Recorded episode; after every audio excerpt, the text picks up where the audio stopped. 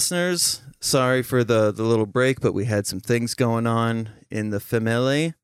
Uh, but we are back, uh, and I'm excited to have today's guest on. She came into our lives about seven years ago, Correction, 11 years ago. 11 years ago, Correction.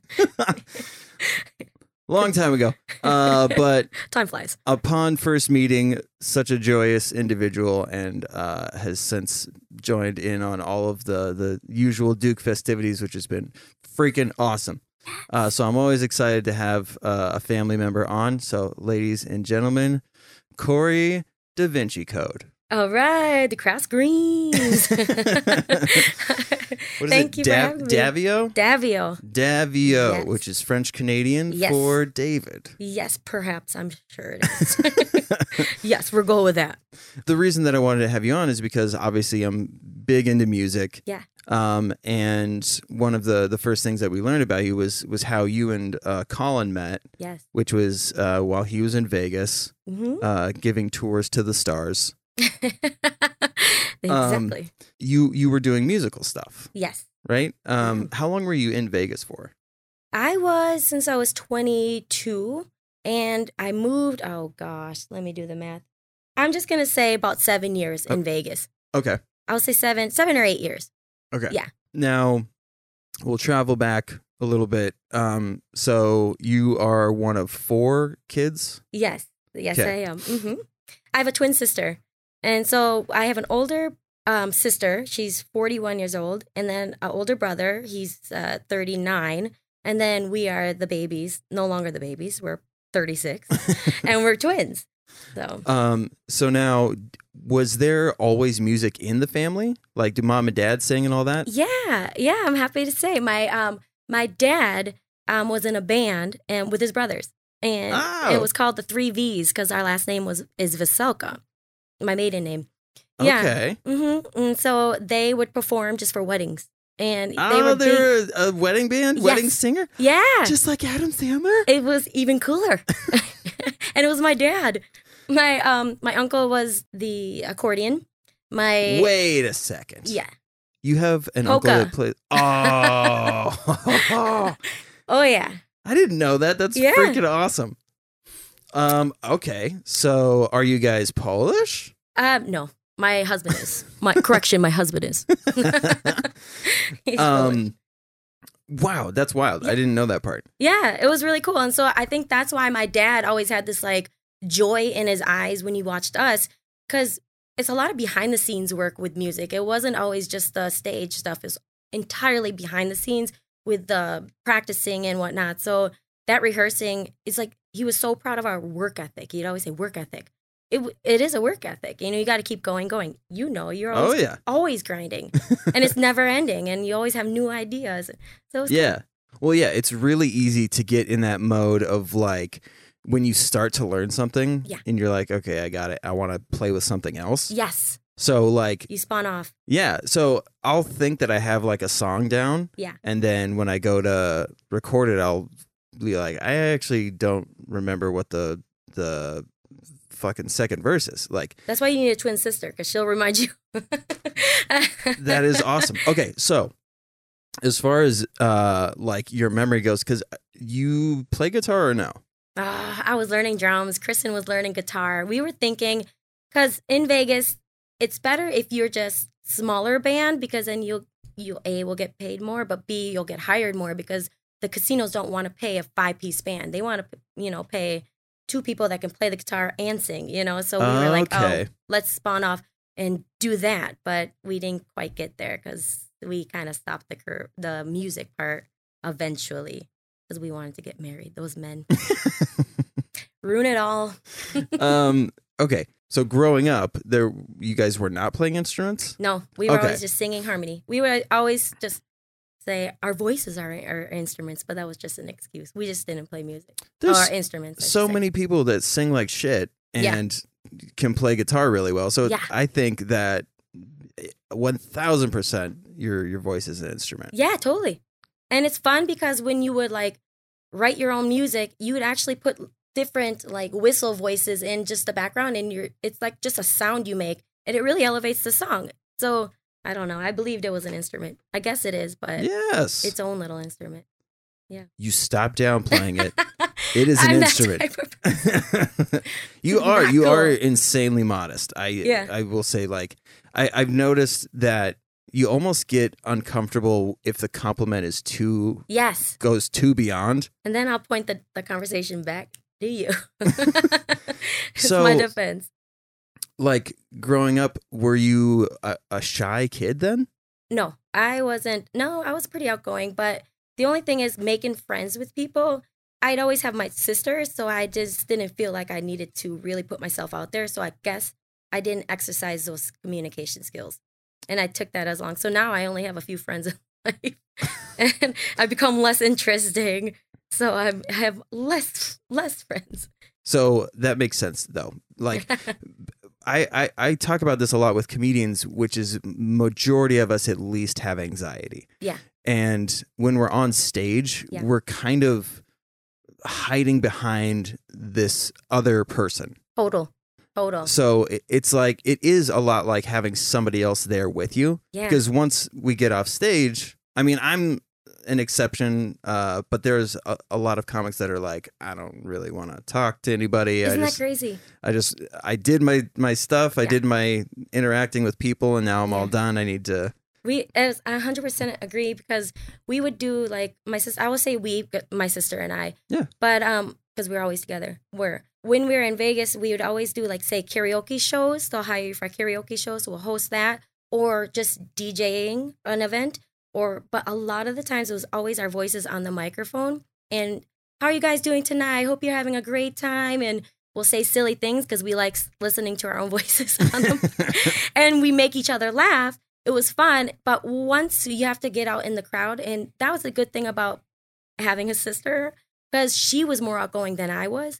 So she would go out in the crowd and like, "How are you guys doing?" and make everybody feel comfortable. I was shy. I was like, "I'm just gonna put the next song on, be a loudmouth on the microphone," but I couldn't really just talk to people until I was done with the career, which was weird. I Sure. felt yeah, I felt more connected to people after the career. I don't know well, what that was I about. mean, I think that makes sense because it it goes back to when you're interacting with the crowd, you are the main focus. Yeah. You don't know these people, but they know what they saw on stage. yeah, And so they want to focus on you like 100%, yeah, which can feel really uncomfortable. I think that's a, the same thing with comics is like people want to ask how we got into comedy or how we started doing this, or they'll try to highlight a joke that you did that was really good. Yeah. And if you're not uber extroverted, Yeah. then yeah, it can feel really uncomfortable. But isn't that crazy? Because say you're a comedian, you go on stage and you do comedy. It's like you would assume as the you know viewer, you are gonna be the person that's an extrovert and you're gonna have a lot to say and you're gonna give more, give more to us because we're the consumer. We want more from you. And it's you're like you're exhausted. You depleted yourself on stage. You're done. yeah. You know, gotta go home. and I love you. I love you all. but I'm we're just human and we're fragile and insecure. Yeah. You know, so we're, Yeah. we're playing this big role, but we're really just trying to entertain and hope you like us. Yeah. Okay. So when did you and your sister like like did you guys do like a talent show or when did you Yeah. start performing? We were 16 years old, and it was a time period of um, like Britney Spears, Christina Aguilera, all the groups, you know, and we were so inspired. And we were just like, okay, well, my mom thought we should be models, and because we're twins, identical, and let's just push her. So my mom kind of was like a stage mom a little bit too, but a loving one, and we were on board for it. And um, we just started doing music at in Chicago, and it was like the fine arts building in Chicago, and we were just always driving every weekend, every Saturday Oh, whoa. with my mom, Kristen and I, and we go back and forth, back and forth. Funny thing about Chicago is there's a lot of like recording studios, hmm and you got like Lupe Fiasco's producer producing you, and you're like, cool. I mean, they'll send us tracks, and we're like, cool. Well, just, and of course we have to pay for them, but it's not that much money, and we could put on our resume. We, you know, same producer. It was so fun. We just did a lot of like our own writing, and our writing um, style was kind of R&B at the time. So pop R&B was great. And then the funny thing about the industry is that eventually you start going, well, where's my, you don't know who you are, like how you come across. So you don't really find your niche and you're just like toying around. Like you said, you want to spawn off. we started like changing our genre to later more R&B. And so we'd, we'd record in Atlanta, Georgia because you meet people and you're like, okay, well, let's record in Atlanta, Georgia. We got a manager at the time and he was also like the one paying for investing in us. Uh huh. Okay, hold on. Pump the brakes. Okay. So I haven't talked about this for years. yeah, I was gonna say I, I like, it's all coming back. that's I I did not know about Atlanta. Chicago sounded a little familiar, Yeah. but you go from like, did you guys do anything before Chicago? Oh yeah. Well, let me think. What we did was we just started off with like silly karaoke shows, and we would host. Okay, Um, and this Yeah. was in Sheboygan. um, Milwaukee, close, close enough. Yeah, we'll say Sheboygan. but um, what was big at that time was MySpace. Oh yeah, Yeah, and so what we felt like when we were getting out there, we got a forty thousand fan following, and it was because we did so many photo shoots, and you know, and at that time you think Britney Spears belly shirt showing, you know, or belly tummy showing, and so you're more revealing. You look back at pictures, you're like, oh my god, I wore that, and basically I'm in a bikini with my twin sister. I wonder what demographic we're really hitting, but yeah. uh,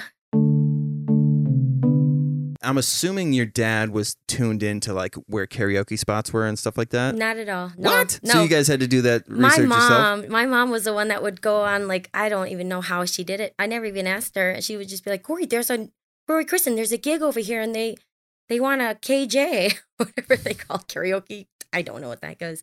Yeah, we did it. Uh, karaoke jockey. There you go. You know, KJ. Um, I was just assuming because video jockey, VJs, yeah, DJs. disc The only thing it could have been was karate jockey, but I didn't think could have been. you guys were doing. Did you do karate? We're weak. We're fragile. so I mean, you're just singing at home, and mom and dad hear Yeah. you guys singing, and then mom is like, "We should fucking go do this other stuff." Well, we were so interested in like I don't know what it was. We loved the music, but she wanted to push us in the modeling route. But because we expressed interest in music, she said, thought, okay, that would be a good spot for us to get out. I don't know what her thought process was because she was just excited that we were excited about music for whatever reason. And thank God that she was open minded because most parents would be like, no, you got to go to college Yeah, instead. and she would say, this is your college because we traveled a lot. Yeah. I think it was because the MySpace with that 40,000 fan following and it was building, there were producers and um, directors all reaching out to us saying, Hey, do you want to do um, this modeling event? And we got like in touch with people that would do a modeling event. Um, it was called like modeling for poker or something like these poker players. And then we were the models, but we were like, we don't want to be the models. We want to be the singers on there too. So they said, well, then sing for the event. Um, so we'd go to the Bahamas. We went to Mexico. We had Nashville. It was like a list of things that places, and it was fun. But we always thought in an industry like that, and we're young girls, we better bring our mom. yeah. So she was our bodyguard the whole time. wow, dude, that's Yeah. so wild. And so we never got harassed by the grimy men out there because it's a shady industry. Well, yeah, It could be. especially you're doing poker gigs like the slimiest of Yeah. individuals. Like, yeah, and we heard stories with the models that were on the same air like event. They were not great, pleasant stories. They were really doing things to advance their career. And for what? It was the same event we did, and it was just a passing, fleeting moment. yeah, It didn't really get me anywhere further, but just a beautiful memory of us having a free trip. And we built our resume, and we had, we're safe because mom was with us. Well, the the shitty thing is the it was perpetuated for so long, and I mean, well after you guys were were out of it, like the the concept that you do gross stuff yes, to get to where you want to be, yes, and it's and people would say everybody does this, everybody does some kind of bullshit to be able to get here. Yeah. Luckily, the internet came along and like it was that double edged sword where it's like, yes, horrible shit can happen, but it's also a way for you to like venture out on your own, be Mhm. your own promoter, yeah. and not have to do all of this nasty shit. Wow. I mean, if we were there just a little later for the YouTube world, I think we ah. Oh. would have done well. I think you guys still could do well. Oh, I think we're old. But that's the thing is you could be a mom duo, yeah. right? Tune in, everybody. Look at us. I th- that's the, so like an interesting thing. Not that I'm like trying to m- make you jump back in, but the YouTube kids, Yeah. it's a lot of families. Like Yeah. families doing things together. Most of the stuff that Layla watches is families doing things together. Yeah. And, and uh, a lot of times, mom and dads are artistic or or do whatever. Yeah. Um. So it's an it's an opportunity to like you're still spending time with your family. You're not taking away from that, Yeah. and you're able to insert fun little things that you guys do. And, and you make it a career. They Yeah. actually can make a pretty good money and do that for the rest of their, well, however long it can last. I know? forget what uh, the channel's called, but there's this Australian family that Layla likes to watch, and they just they surf and they play games and they do like oh, might not be the same one. I watch an Australian family too, but she's like into fitness and eating healthy and feeding her children good food. And I was like, whatever. It's silly stuff, but it's a real industry out there now too, Yeah. or its own little vibe, you know. yeah so- for sure yeah it's it's so it's it's fascinating that like instead of having to do all this weird fake shit Yeah. like families can make a career out of just loving one another now. Yeah, yeah, which is a total opposite of like what it used to have to be. Right. like you think about the kardashians like Yeah, the the weird like mindset that they had to have yeah, in order to create these personas. And they scripted and whatnot. So it's yeah. kind well and that's what i mean is like the, eventually they were like oh okay so people like when we get upset so let's create this atmosphere and like so it's acting. Yeah, yeah for sure. so but they were also a real family so it's like Yeah. they would do this shit on camera and then go off and try to act normal after that and people Yeah. were like no you're an asshole i thought so it's reality TV after all, yeah right? so it's cool that like there's a, a different vibe now where People like mundane things. I don't know what it is but it makes us feel good. Like, oh, we're all in it together. I think that's what it is. You're absolutely right. Now, speaking of being all in it together, um, the older siblings, Yes. um, did they go on any of these trips with you? Oh, no, they had they did not. So my sister, older sister, older brother, they're very into fitness. So they did f- fitness competitions. So they did their own little stage thing. But um, but no, they never did. They it was always kind of like a separation between us and them. We were we were all right now a great family. It was just when we were growing up, we got our own separate attention. I think bothered them. Mm. You know, and then you know, my we my sister Kristen and I we sat down with my parents and said here's why we should move to Vegas. we kept being flown back and forth to Vegas. There was so much work there. Like it's all Oh. casino work. And um it was so neat, but then think about it. We're like moving away from our our sister and brother like and my sister just had kids. Like it was like she needs grandma. so it was kind of torn because we had this big dream us three musketeers, my mom, Kristen and I, but the other two would you know got slighted a little bit so it was it was a weird it was um it worked out in the end but we kind of had to have conversations to fix that That's very interesting. yeah So, did you?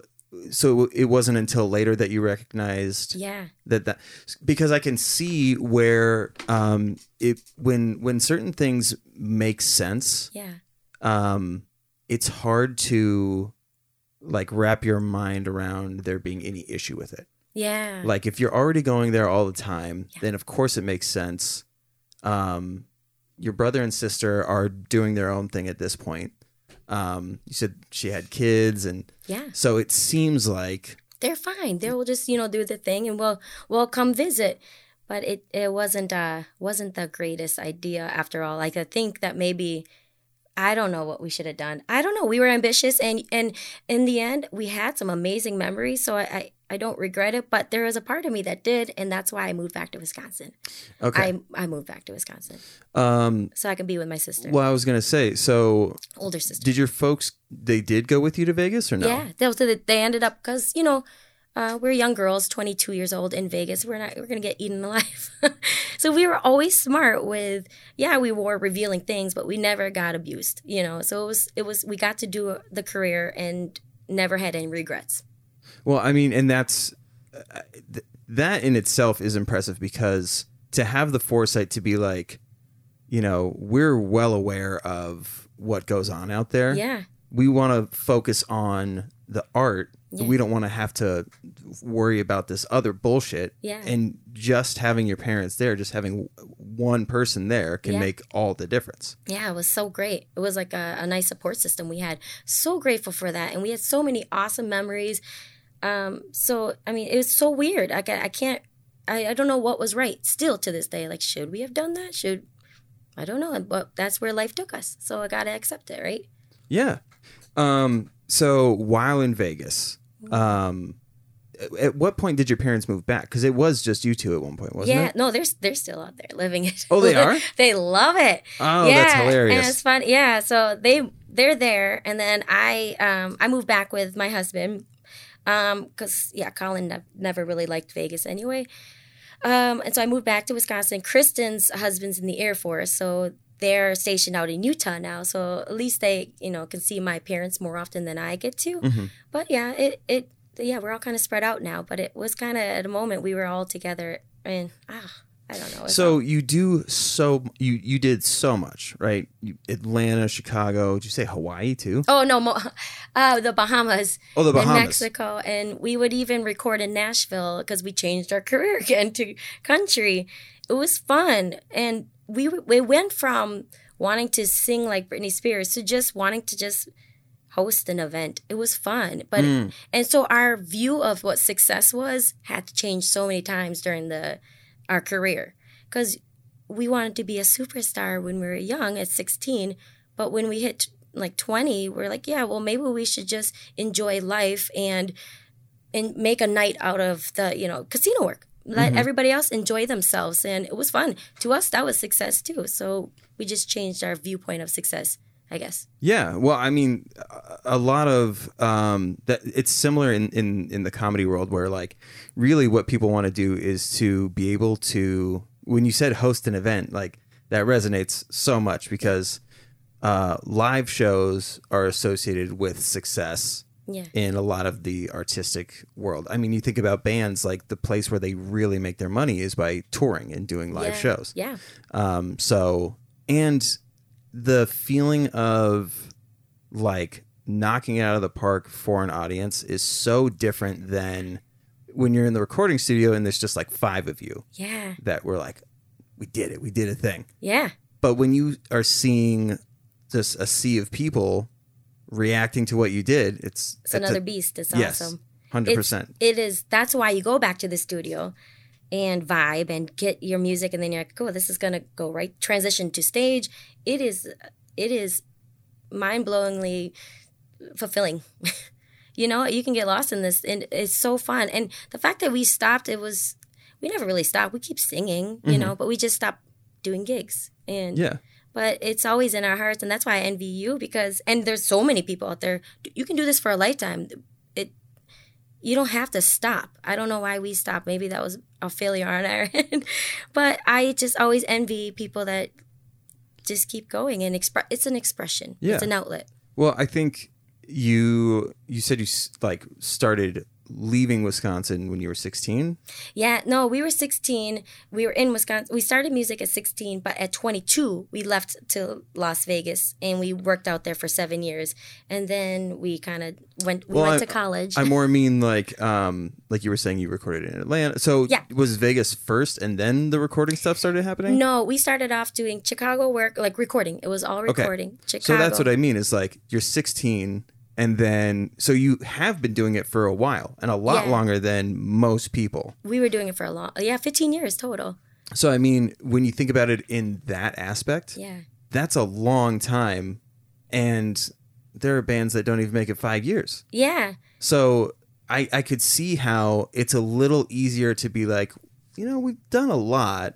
We could take a break Yeah. or like however it is you guys worded it. Yeah. Um do you remember so like what was the last um because did you have like not necessarily residencies but like regular gigs? Yeah, they're house gigs, they call it. And then so they'll probably do a contract of like two months. You'll be here um, five nights a week um, from nine to 11, or no, nine to one always, you know, late hours. Um, and we would just bounce to different casinos. It was literally every casino on on the strip. And Oh wow. yeah, and it was constant work. And then even at the end, we're like, well, we better go to college one day. like gotta gotta get educated. That's kind of something important in life that you should. It's another success. Um, and so we did that, which kind of diverted our attention. But our last gig was like we were hosting oh what was it called and it was a dj event where there was a mechanical bull that's vegas and we were trying to we got to actually do they were putting us on radio so they wanted us to be a radio voice Ah. for a station. I kristen remembered every detail about every casino. She would just name drop it and tell you but i, I old age. But anyways so we would have been doing like kj work oh what is it called? Radio work um disc jockey. Um and we would and it, they were making like 100k doing that. And i'm like wow that's really good but that was our last gig was that we were getting meeting that right person and and i'm like kristen i think you know i'm gonna move back to wisconsin and you, you take the gig take the gig and she was going to school for nursing Okay. and I wanted to go to school for dental hygiene. So we were doing that route. So she got to still keep, keep up with the gigs, and you know, she promoted us as the Casey twins, which is the one twin, and they still hired her. And but she was the funny thing is, you're just a voice on a microphone making the event happen, and it was so thrilling. And you didn't even have to have talent other than just knowing how to run the room. You know, it was so fun. It was so many different things you could have done, but we could have kept a career. We could have definitely retired doing this, but we just um, we just kept growing, doing our own things. Well, yeah, and, and and that's it's so hard to stay grounded in that.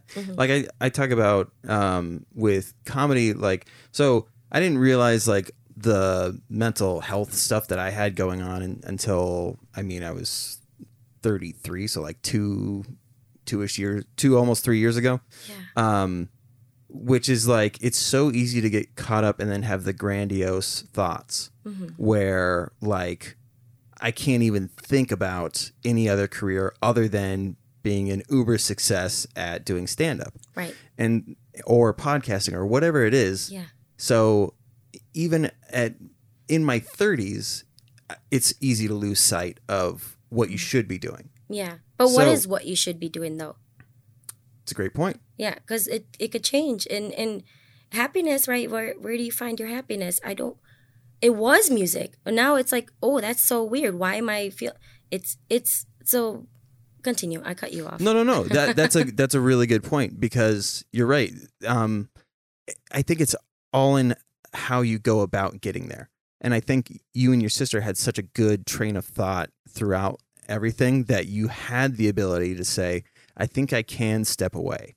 Resilience and and move on. Yeah. Yeah. So, but for a lot of people, it's it's tough to get out of that mindset because when you get your brain wrapped around being a part of the industry, leaving it, it's like, why would I? Wh- what was the point of doing all of this other? Yeah, all this other shit. But yeah, so it's incredible that you were able to do that and maintain your sanity and Yeah. not like have loads of regrets and shit. Like, it, I 100% understand. It's like it was everything to us. We were always in the basement recording or writing the next lyric and Uh, purport, performing. We would even do choreography in the beginning. 'cause Oh, really? That was the time period. Yeah. It was so silly. What a transition, though. And it kept, and I think that's what life is all about. You're so passionate about things and you're like, but in your mind at that point, I firmly believed that was the only thing that would make me happy. And if I were to have known that we would have stopped, I would be like dead failure. Or you laugh at it, going, "Why would it, what I wanted to be Britney Spears?" But it was so much more than that in our heads. We would rehearse like crazy, and and maybe we were stiff with our our thought process and rigid. We were rigid. mm, And so many times you had to feel that failure, and then you look back, and the further you're away from it, you go, "Oh, there's clarity." The further you're away, you're like, "Oh, I can see it now. The picture is the bigger picture. I get it." Who cares? It's pride. I think it was pride with me that I was like, I had to be the best, and I had, but it was it was just pride. It was a, a human uh, error. you know, it's like a. I don't know if I'd say error because um it's I don't think that you were yeah, there you go. Um I don't think that you guys were were trying to be better than. Or at least it, Yeah. it doesn't appear that way. Never. It wasn't like we didn't want to be the best. We just wanted to be the best at what we can do, but Yeah. it wasn't about being superior over anyone else or being the next big thing. It was it was I don't know what it was. It was I still don't know what that was. I think it's But we did it. there's um you know people say money doesn't buy happiness which absolutely sure like Agreed. fame isn't everything Yeah. but if you have the right mindset which is i just want to be good enough to be a part of this Yes. to be able to support a family or or you know support myself um, and do what i love is a really tough thing to to get to that point Yeah. So if you can obtain it that's a huge thing Yeah. And- yes.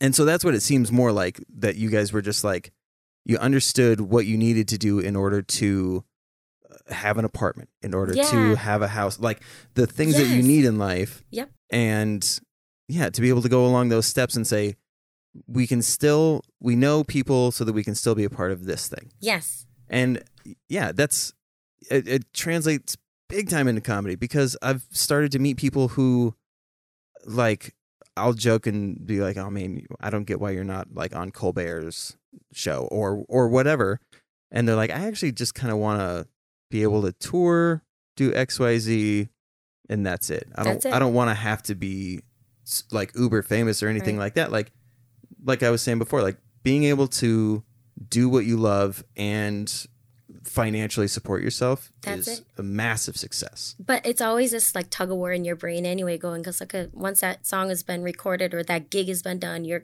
your comedian gig, your that one's done.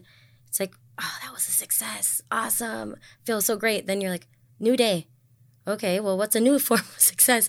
It's just you're always reaching for more and more, but um, just feeling comfortable in the moment is the hardest thing for everyone, I think. Yeah. The next day after a gig, there's a weird bubble where it feels like there's absolutely nothing there. Yeah. Because, you know, you're you're prepping for it, you're getting ready for, you know, do I have did I get do we get the set list right? Yeah. All these things and if it goes well, yeah, that next day there's just nothing there and you're like I agree. But yeah, it, it, it's a it's a weird little pocket of like you're depleted of all your energy. You gave it all. You gave Yeah. birth yeah. again and again and again. and then you're just in your pajamas looking at your backyard like i now there's normal stuff Normal stuff. Yeah. Yeah. yeah. 100%. so um when you had that discussion with your family that you were going to go back to what made you want to go back to wisconsin My s- older sister, Kara, I um, started reflecting on how they would they felt. Like it was always just us, us and the career. And, and not, you know, they, she went, Kara went to school and she did her path and it never conflicted with us. Our, our path never really conflicted with hers until we took mom and dad away. then it did. but I didn't realize that till later. And when I got a little older, I started feeling like, geez, wait a minute. My actions really probably hurt someone else. And I was just genuinely, um, and maybe being naive, just trying to follow my own dream, not thinking what is hurting somebody else. So she was a huge reason why I moved back. that's interesting Yeah. so it was partly fueled by guilt Yeah, a little bit. I felt guilt. And then I felt like, well, hey, I'm my own person and, and I no longer am with Kristen and my mom making a decision. I'm gonna move back. I'm I think I turned into an adult that day and started thinking about like, hey, what about my life? Let's see where we can let's let's take it back to where I wanna go. I mean, did you have that discussion with your sister as to like, um, because it's got to be interesting. Like, did she ever express that she had resentment? Yeah. Yeah. she was um eh, you know we'll have like maybe girls night and we'll have a glass of wine watch bachelor. Well wine's not a good thing because it brings out every emotion. And it sure did.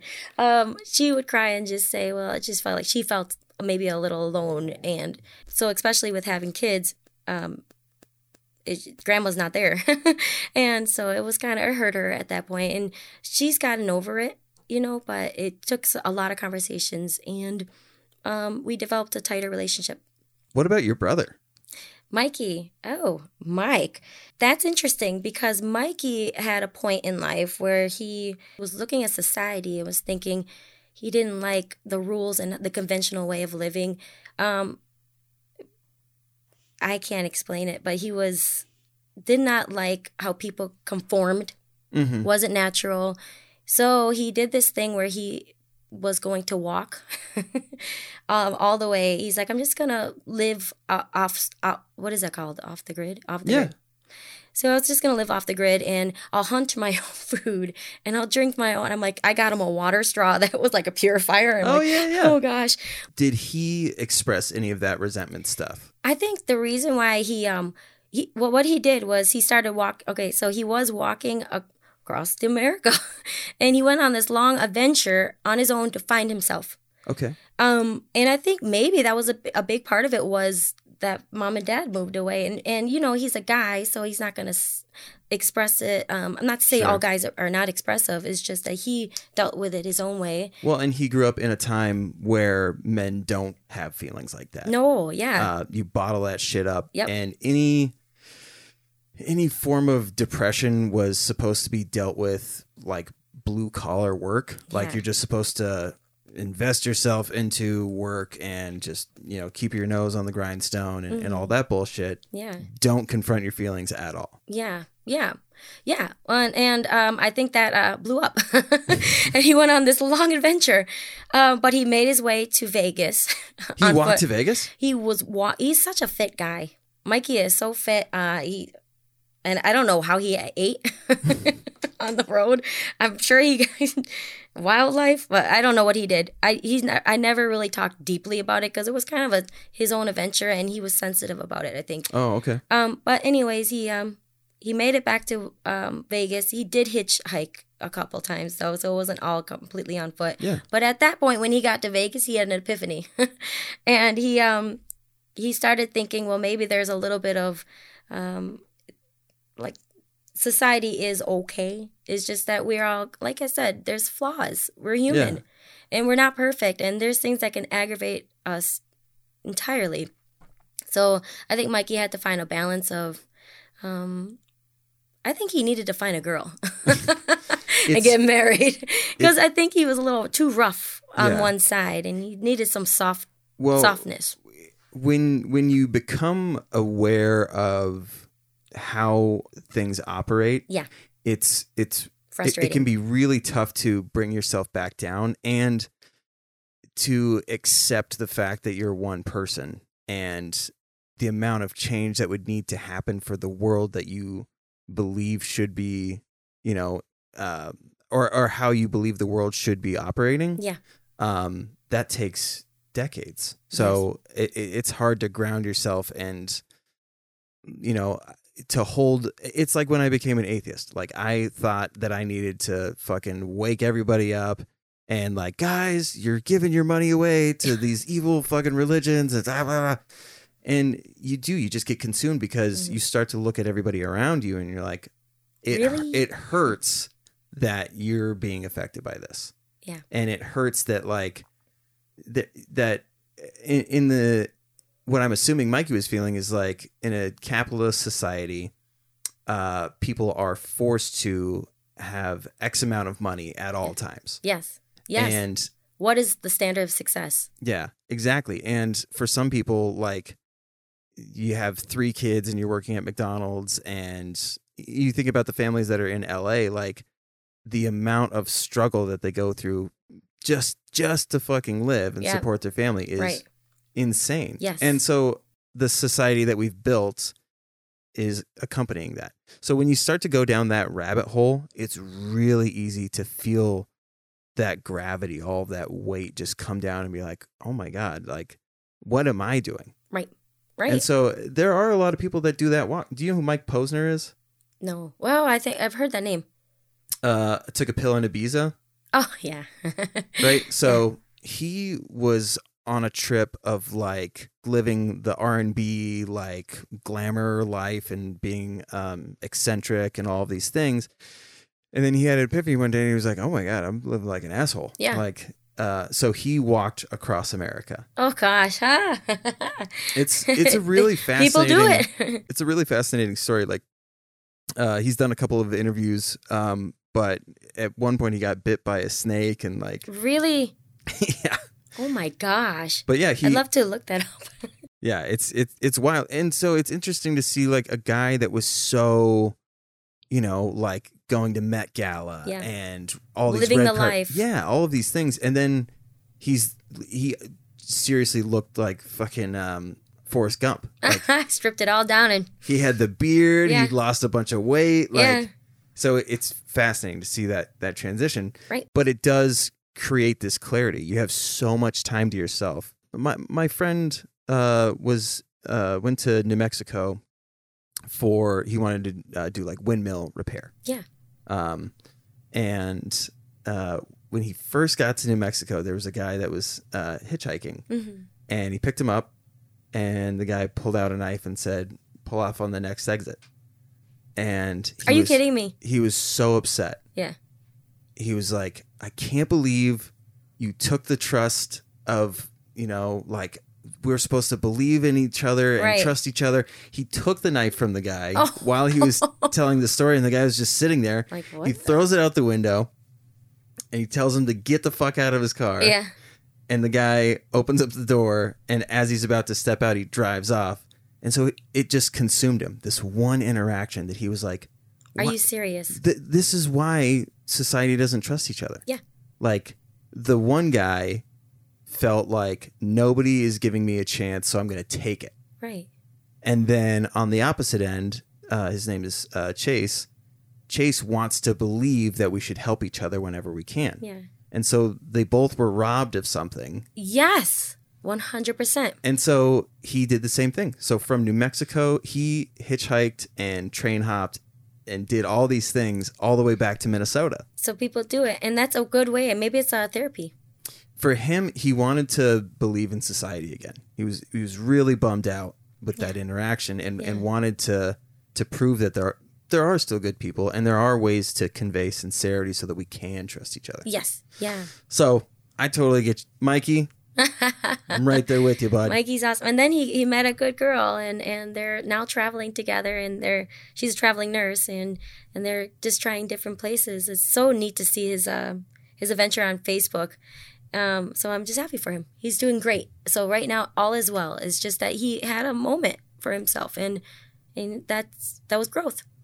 So, was there a moment for you that you associated uh, the next level of success is having a family? Yes. Okay. 100%. So we were 25, and Kristen and I were like, oh, you know, we probably want to settle down eventually one day. Um, and you can't meet anybody in Vegas because it's such a transit city. They're, Right. they, they come and they go. Um, so we um, went on Match.com. Really? so Kristen went on Match.com. I went on a dating site called Zoosk.com. And my first date was my husband, Colin. oh, no way. Yeah. And I'm like, this thing works. Damn. Married, had a, a nice little baby that's his clone, and we uh, trailed off. That's so funny because the last time we went out to Vegas, Colin had just gotten an iPhone yeah. and he would find out a new thing and go, technology. so I can just imagine him like finding a date and being like, technology. he said he mailed ordered his bride. I'm like, screw you. but that's that's fascinating because Colin is um Colin like for as chill as he is has al- also always been about the adventure. Yeah. So Yeah. it's interesting to me when I heard that he was moving to Wisconsin I was like no way. Yeah. Colin? Yeah. So like was that a difficult discussion or was Colin on board right away? We wanted to move to San Diego, but um, uh, we didn't. I think Wisconsin won because my sister was there. It was an easy transition. I don't think he would pick Wisconsin. Um, I don't think he that would be his first pick, but because I was happy and he was happy it was in Vegas, it worked. Ah, okay. Yeah. But it's just the um, the political beliefs there are a little different than um, you know elsewhere. So he's he's more liberal. Colin is so. Yeah. Well, I mean, I mean the whole fucking Midwest. It's funny, like this Roe v. Wade stuff happened, and Kim was like, "I'm so glad that we live in a, a blue state," and it's like, well, I mean, we're 50-50. Yeah, Like, it's yeah. cut right down. Like when uh, uh, gay the gay marriage bill was passed in Minnesota. Yeah. It was 51 to 49. Are you kidding me? So, like, almost literally, the state was cut in half Yeah. on whether people should have the right to marry who they want. Right. So like yeah, I think so here, hold on. it's a it's a a gain booster. Yeah. So that's why I, I was able to have the microphone so far away, but now it, it seems like it's shitting out on me. It's okay. It's gone through a lot of abuse. I feel comfortable. I'm like closed in with microphones and things around me and wieners. You know, it's great. I mean, I, I like to have this room look like a teenager's bedroom yeah. because even though we're talking about heavy stuff, like I think a lot of these things help ground people. yeah. Like we have Satan who just wants you to believe in yourself. it's so beautiful. It's Um, inspiring. But yeah, I mean, y- you go into the Midwest and I mean, the, the whole country really now is Yeah. pretty 50 50. Right, right. And it's really hard to s- swallow. You know, it's kind of like, why don't you think like me? And Yeah. here's why. You're never going to convince that next person. And it's funny Well, you could, because there's a massive, like, uh, vein of people who don't really give a shit. Oh, yeah. Like at the tattoo shop, people with all different viewpoints come in. Yeah. And every single artist is able to have a discussion no matter what stance they have on a thing. hmm And all it takes is just being able to listen. Yes. A lot of the things that we vote on or um, lean towards are mostly now based out of fear. Yeah. There's a lot of fear, especially the the Roe v. Wade thing. Like, Yeah. I can imagine if you're a conservative person, the idea of a child's life being taken away is terrifying. Right. Um, if your viewpoint is that, you know, life begins at conception. On the other hand, it's terrifying for women because it, it goes past, it's not just an abortion thing. Yeah. It's a literal right that you have that's, That's- being taken away. And these men are deciding this for us. I know. Like, we're going back. We're going back, guys. Uh, yeah. And what about like emergency situations? What if there's an ec- ectop- ectopic pregnancy? You know, it's not it's a non-vital you know baby and so at that point it's more of an emergency for the mom Yeah. but they you know that's that's a little gray area and, Yeah. and then rape rape and incest you know all that so it's kind of it's a it's kind of a, a i understand why a lot of people are upset Yeah. So I mean, but on e- so that's I think it's a good example because on either side it's terrifying. yeah Um, Yes. With Hillary and Trump, it was like both sides were like these. Both of these guys suck. yeah yeah but you don't want any of them they both suck Mom. oh my gosh and they're gone Sons of bitches. Um, but yeah, so a lot of that stuff is is fear based, and so when you talk to people who have like a strong stance on a thing, Yeah. It's impossible to break their walls down because fear. If they let this thing, if they give a little bit, then Mhm. that means something awful can happen right on either side of things. right it's control Yeah. i want so my control and, and it's hard to grab onto anything anymore. It feels like you know we have school shootings constantly happening. We have all this scary, scary shit happening. Yeah. So if we give it all, then we're gonna we're we're losing our safety zone. Right. We're losing like so that's why a lot of you know people's inner circles are all like it's a you know uh, uh hive mind like yeah we know that this thing is wrong. We know that that thing is wrong. And, Yeah. and the only way to protect our kids is to not let them interact with these other families. Isn't that crazy? But the funny thing is, like, cause now I clean teeth. I'm a hygienist. I talk to people and they like to express their beliefs on me. And well, when they talk, they're like, oh, I'm, I'm a chatty person. Person. I don't know. I feel so sorry for them, but they they like it, and I still get my job. done. I don't know. It works. They do chat, um, but they always talk about their political beliefs, and um, and if it's not mine. I still have my ear open, like you said. Keep your ear open. Doesn't matter. I learn. Will learn, and I've realized in after the political talk, we'll have just talk, small talk about our families. We're so much alike. yes, It's like I actually really like you, and yet, if you were to post this mean thing on Facebook, and if I posted back like that, we'd hate each other. yeah, But we were so much more relatable than we re- we are all very relatable, and that's Yeah. a sad thing right now.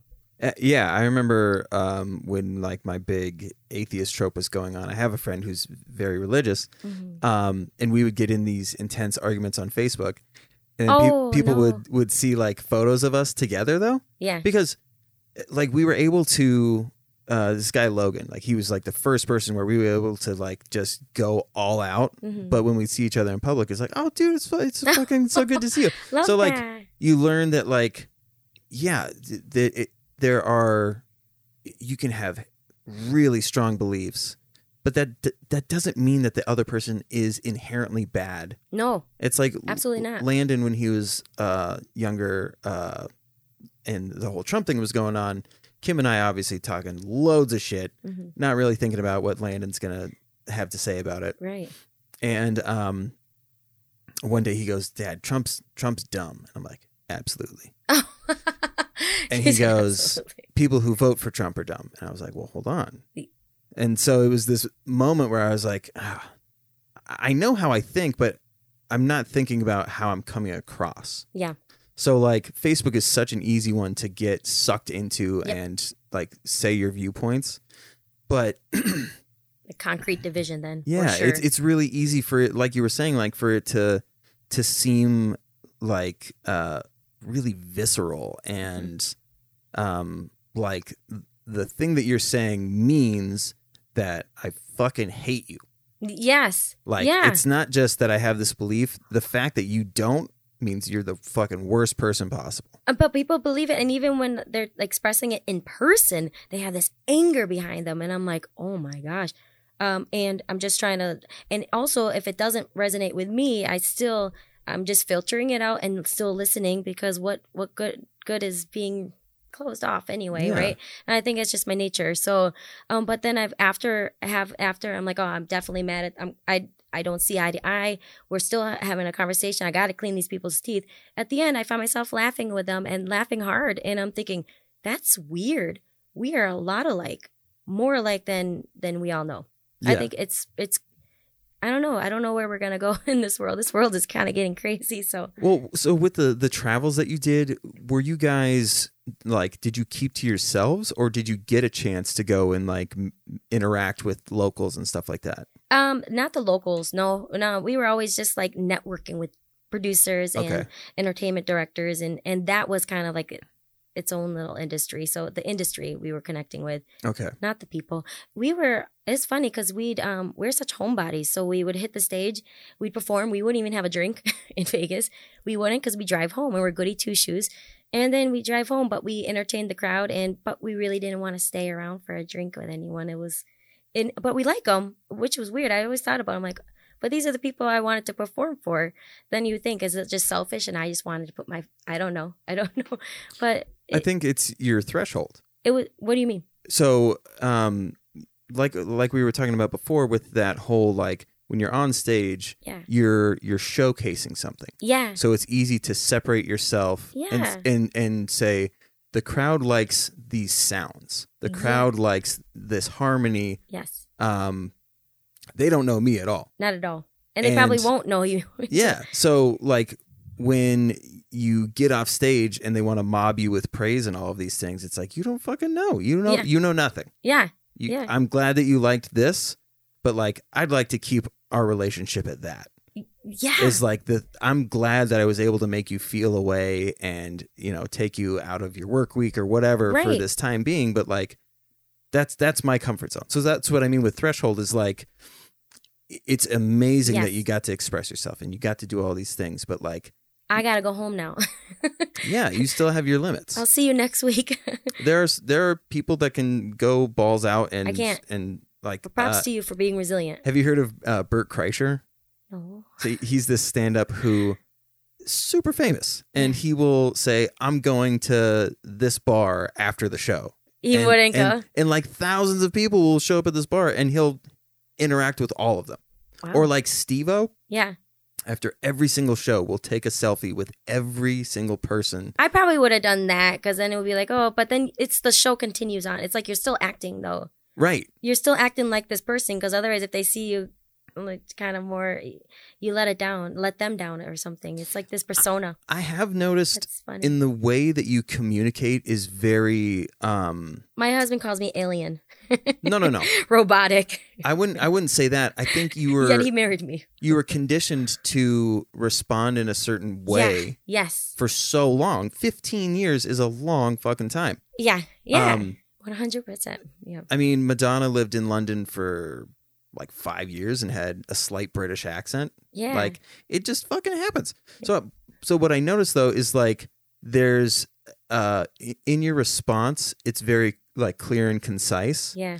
and I I see you trying to make sure that you're hitting Yeah. wherever the person was trying to go. Yeah. wha- Yeah. Um so I mean how how do you relax now? I um I love running. I'm a good. I Oh, love. really? Yeah, I absolutely love it.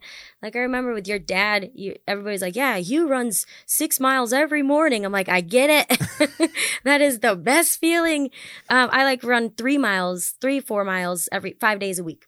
And that's my. It's not like long distance. It's just what I love to do. That's that's my relaxed time. Oh, that's awesome. Yeah, fitness. Um, I I am gonna live till I'm hundred. Everybody. Oh, That is my goal. That's my new level of success. Okay. Yeah, longevity. Eat healthy. Do right. No shortcuts. Good for you. yeah. See, and the, and uh, With the that exception makes, of going to the lake. Your mom feeds us very well. Forget that. yeah. All rules out the window. If you're not in the water, you're eating. Yes, she's a good woman. But um, that that makes so much sense in in like your your character because um, it really isn't about um appearing successful to other people. Yeah. It's the what will be long lasting. Yeah. and running and doing those things you're absolutely right Mhm. um and it's not something that like really takes you away from family no. like In fact, you're going to live longer for your family. You're going to be more agile for your family. And then I think it also helps with like anxiety. You know, I don't need any anxiety medication because I got my run in. You know, it's a, a therapeutic or some way the chemicals just balance itself out. yes i will say because um i've met i mean i've i don't know a hundred people uh when it comes to interviews and all this stuff probably over a hundred by now but um the runners when they get injured Yeah. get in like a deep lull Oh my because gosh. Um, you're missing that those endorphins which Right. help you get that serotonin Yep. so your bank starts to get depleted Yeah. um, so you should i'm not saying get on pills but i'm saying like No, that's okay. If you need to go, that's fine too. That thank goodness that there's that's out there. i'm saying you Oh, me? Oh. have your backups girl oh my gosh. so beyond running like make sure Have your that backups. for real like it's it's important um to you know Yeah. like because it's easy to rely on one thing to get you there.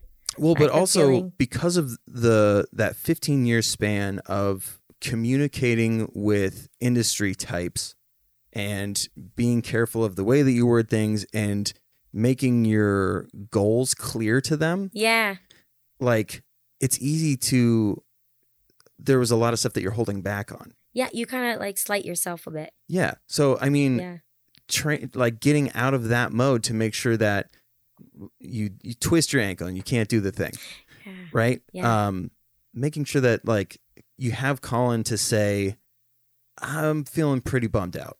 Like I, you know, because I don't have this, like I have negative thoughts that come in. Right. Some some type of grounding mechanism. Yeah. Uh, because I, I do think you you are very uh, good at being positive and finding positive Yeah. things. Uh, but yeah, making sure that you are important and not in the sense that you're better than others, but like your well being allows other people to be happy. Yeah. Um, you know, they there's that that trope, uh, happy wife, happy life. Oh, I don't like that. I don't like that either, 'cause it's- Ah, just be equal partners. Guys. Yeah, yeah, yeah. Let's be equal. But the takeaway from that is that in a partnership, if Yeah. one is really low, then it's going to affect the other one. Yeah. And so you both should be there for each other, but making those points clear to say like if I'm if I'm not up for doing this, it might mean that I didn't get my run in today or I didn't get to do whatever. Yeah. So just yeah, keep in touch with yourself and and make sure that not letting your happiness or your sanity slide away. Yeah. Just for the- Well, and just for the sake of being um like pol- I hate to say, but like politically correct is kind of what we grew up Yeah. like That's our that- that- society. connotation, like where you you you're talking in a way that is super clear and making your intentions clear and Yeah. da da da da. Ugh, it's ingrained though now. It's like there's no way out of it because we were doing it and we were always. Yeah. I honestly think because Kristen and I were so on it, like trying to be Miss Perfect, this this, it's just never gonna get rid of. So I figure it doesn't hurt anybody. If anything, it hurts me. So at least society's not hurt by it.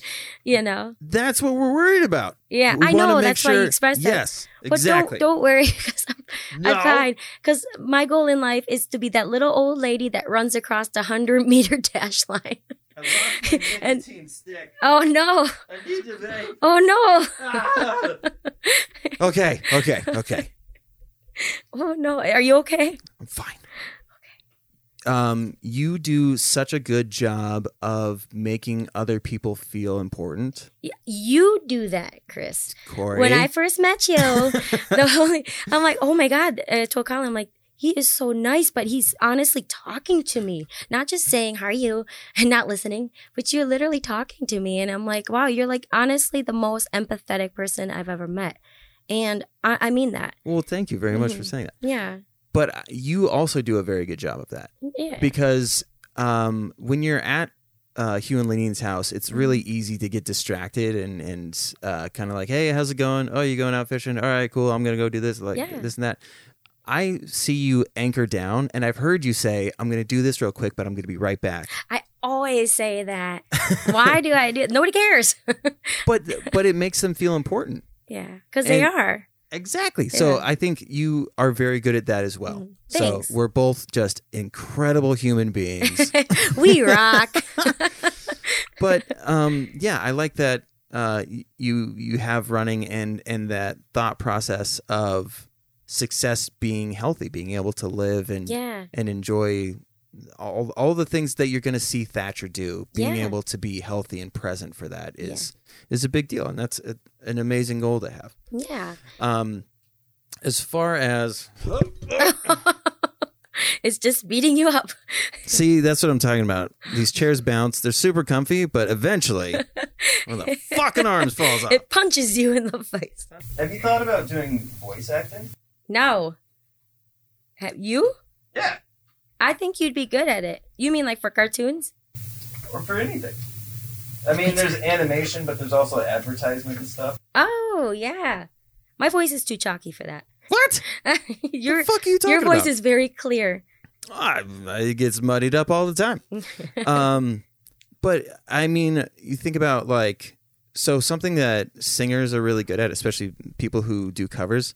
Yeah. Um, imitating other vocalists' Yeah. styles. So it's a form of impersonation. Yeah. So if you think about like in terms of voice acting, Mhm. um, you're just doing im- impressions, even if they're minor impressions. Yeah, they're always, which is not cool because you want to be authentic, but But it's entertainment still. like almost the entire uh, Simpson cast, Yeah. uh, they all are like, I'm just doing a shitty version of Stallone, or I'm just doing a shitty, and it and it creates this entirely new ca- Character. character.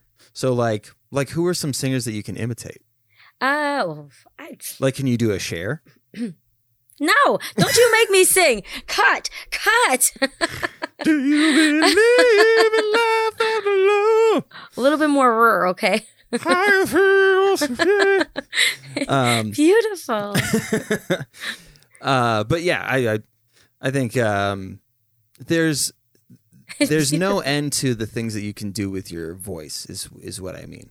yeah. Um, so there's like for any you know uh, regret or whatever that you have, there's always an opportunity to Yeah. do more with it. You're never. That's the incredible thing. Uh, uh, Mel Blanc, the guy who did all the Looney Tunes voices, yeah. got into a violent car accident Oh no. and was in a coma for a little bit. And when he came out of it, they brought the recording studio to him, and he was still doing voice acting Wow. in a hospital bed. wow. So you could be on the brink of death, and, and still, and your voice is still this incredible instrument it's an instrument. Yeah. or tool that There you can use. All so back around. yeah. So when uh, in fall of 2023, Corey and I have a cartoon coming out. It's called "Who Who's in My Soup." Today. as far as the parenting stuff goes, yeah. what has been the most surprising aspect of being a mother? Being a mom that you can't think about yourself anymore. the idea of getting a cup of coffee is out the window, okay? no, right now I've got a one year old, so he's toddler and he's putting everything in his mouth. I'm a helicopter mom. I'm not proud of it. My husband points it out all the time. It's still not getting rid of that tendency of mine. So that's hard. It's that really is hard. You want your little love bug to live. Yeah. it's your goal for the day. My new goal. Um, but yeah, it's it's but it's been wonderful. Um, what what was the question though? Uh, like what the most surprising aspect? Like, you know, The surprising, the yeah. most surprising is that you are, um, you've got a lot more to give in the in the day. So you think that you've Ah. depleted all your energy, but after a ten hour day of cleaning teeth, I come home and I'm a mom, and I have to, uh, I'm and I want to take care of my son, but that's a whole new, better job, um, eh, the best job, but it is a job, and yeah, and so your your um your energy can really be pushed yeah, but you've got a lot of love to give so yeah. It's it's interesting. I never thought about it this way, but like, a child, in a sense, is a career yeah because there's a certain education that comes along with oh it. yeah yeah There are certain guidelines Mhm. and things that you need to do in order to secure success yeah to, to whatever degree you can instill that. hmm But yeah, it is a because it's such a massive investment in creating a functioning member of society. that's nice a nice member of society yeah, exactly. So like listen to others be kind to your neighbor yeah, Yeah, so- that's all i want is son and then and when he hits 18 i hope he still lives with me. No just kidding. Yeah. helicopter mom whoop whoop. No but yeah no you're it's like you're you're a father. What was the most surprising thing you've learned? I couldn't believe like just how fucking much I could love another human being. yeah. Like it was uh, it it hit me in such a massive way. yeah. The weird thing is like so Kim and I were separated for a little bit. hmm I forget if we had met you during that or not. I don't know. I don't think so because every time I, I've seen you guys together, Okay. Okay. unless you know you didn't express that to the world. No. Was that more private? No, we, we didn't do anything together when we were we were separated. Oh. But so um one night I just like had this weird realization that I was like I was like what the fuck am I doing with my life? Like I'm I'm a carny. Mm. I'm going from like fairground to fairground selling bracelets and yeah, being a weirdo. that's great. Uh, live it up, man. Live it up. It could have been better. Yeah, I understand. Um, so I'm just like realizing that like I have zero goals in my life. I'm not doing shit. Yeah. And Kim is, you know, going to nursing school and all these things, and I'm just like, what the fuck, man? I ah. Yeah. Um, and so I had texted her, I think, and then we were on the phone, and I was just like, God damn, I didn't, I fucked up like big time. And she- uh, while I was on the phone with her, I didn't know she was driving to uh, Hugh and Lenine's old house. Oh, And why was she doing that?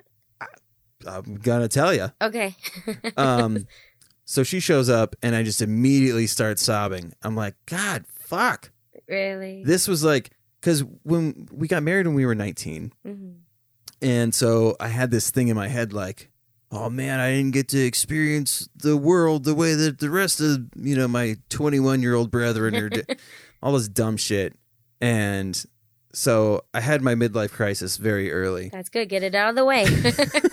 Get back to life. But then, yeah, when I saw her, I, for some reason, I was like, pull, pull your shirt up.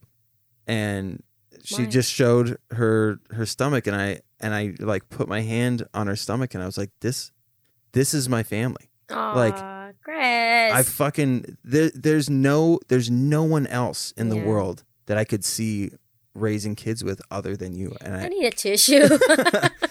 so like so it was just this massive realization. So when Landon finally came along, it was like just this huge amount of love that manifested yeah. that I couldn't believe it. yeah, it's so so surreal. we were at a, a, uh this coffee shop one time, and we had Landon in the car seat, And Kim and I were just looking at him, like just in awe. And this waitress comes by and goes, "Wow, you guys really like that baby." Oh my god. you think? Because we've just been staring at him. We were like, just it was just such an amazing thing. Yeah. And yeah, that whole I mean, my friend joked uh, when he found out that we were going to have a baby. He was like, "Oh, you get to teach him to hate all the things that you hate," Yeah, score. which is a funny way of looking at it. But like, when they start to learn things and you interact with them like conversationally, Yeah. it is mind blowing. Yeah, he's getting there too. Like he- he's finally actually saying words and his personality really is showing through. Yeah, So I heard not- him yesterday. He was like, "Down with the patriarchy." you heard him say that? yes. like he yells at Alexa these days and he goes, Alexa. he doesn't quite say it, but he's I'm like, wow, I think he catches my I yell at a robot and I'm like, wow, that's that's not cool. and he's catching up on my behavior. I gotta But we yeah. gotta stop swearing in the house because that's not good. He's gonna catch it. Yeah. I don't know. Do your kids swear? They do, but in their own time. Okay. like they realize like they're not they never smoke cigarettes they Yeah. never drink they never do any like the shit that they saw me doing yeah. i think we just figured out how to show them that adults do this kids do not Right. and swearing was one of those things Yeah. like uh he just yeah it wasn't until he started playing video games and had his own room to like just be in there Yeah. and i heard him swearing in there but he never even comes close to swearing when he's out in the real world Good. So it's like- good boy. that's perfect That's a good balance. And if he d- if he swears like crazy when he's at school, that's fine. Yeah. I love being in denial. Like I want to. The world is so fucking scary. yeah. Like you were talking about being a helicopter parent, dude. I was a fucking helicopter parent. I used to hate going to the lake because I was constantly terrified that the kids were going to drown. Yeah. Oh man. Um, Landon's first birthday, uh, or maybe he was somewhere between one one years old. Uh, three. He was three years oh. old. Still scary age. Got it. Uh, and my dad wanted to take him down the slide at the community center in town, Yeah. and I was like, "How are you gonna, how are you gonna keep him above water? Oh my god. Nobody goes down the slide Yeah. and like stands up immediately." No. And he's like, "Ah, no, I'll, I'll hold him up." I was like, "I don't know, man." So he does it once, barely keeps him above water. I'm like, Mhm. "This fucking sucks." Um, and then he went down a second time, boom, straight underwater. No. He walks over to me like all defeated and just holds Landon up and hands him to me and I'm like, "Yeah, give him here." so from then on I was just terrified of what So that was the other thing is like you experience this massive amount of love. You don't realize how terrifying the world is Yeah. until you have a kid either. Yeah. Because I can take care of me. I don't give a shit. Yeah. You know what I mean? Like Right. I'll inject myself into pretty much any situation Yeah. Now that there's kids involved, Yeah, like and there's so kids. much consequence Yeah. that it's just Scary. it can be overwhelming big time. Yeah, but you, yeah, Colin's gonna be like, "Don't tell my wife that, because she's gonna keep being a helicopter mom." I'm trying. I'm trying to get out of that mindset. I It's just innate. uh, people used to give me shit, and I was like, I don't fucking care. Like that, I've grown out of it, sure, Yeah. but like, let me fucking let me do my thing. Yeah. this is what allows me to be able to sleep at night. yes, one. Like yeah, I, if I'm there for all of the things, so what? right. Like right. eventually he he will let me know when he's had enough. yeah, You know what I mean? Like yeah, Landon started to let me know, like, I don't want to be picked up. I don't want to fucking good. Yep, and let him breathe a little bit. That's- Yeah. it's a little easier when you know it they're not gonna. Well, there's like he's gonna drive through, drive soon, right? So that means a whole new set. Of Two years. Two No. years. Kaylee and Landon will be driving. And then two years after that, he'll get married, to, like you did. That's exactly right. Oh, In yeah, in four years he'll be no, six years he'll be married, living in a trailer park. Let's not talk about it. Yeah. no, it's it's weird to think about that stuff. Uh, but yeah, man, I I did a whole lot of like just not giving a fuck about what other people thought. Like Yeah. I don't ever see you thinking like that. I like it, it was a it was more aggressive before. Yeah. Okay.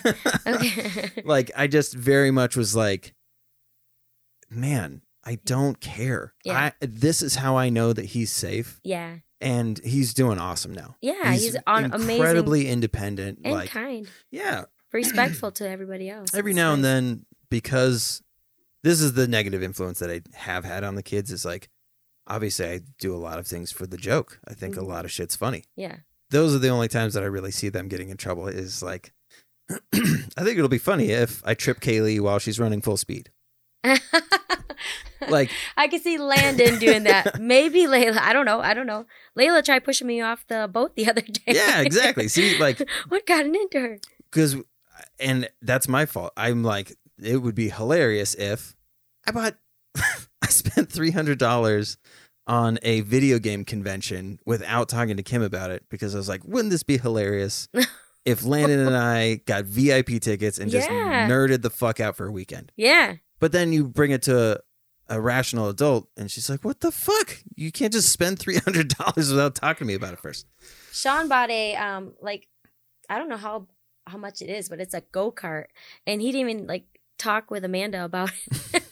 the next weekend, it showed up. I'm like, it sounds like something similar. Yeah, yeah, yeah, yeah, yeah. the, we, we do this thing in our heads YOLO. where, well, it's just like, for some reason, I mean, you think about Hugh and Lenine, that we're, they're laughing constantly. Yeah, So for some reason, awesome. we view situations as wouldn't it be funny if yeah, and then we just do the thing and we don't really think of, because we were in this bubble of like i mean while landon and kaylee were growing up hmm we only hung out with each other we were over Yeah. at sean and amanda's constantly or Yeah. we were hanging out with matt or uh, wally and sam like we were just surrounded by family Yeah. and so it was just an echo chamber of wouldn't it be funny if yeah.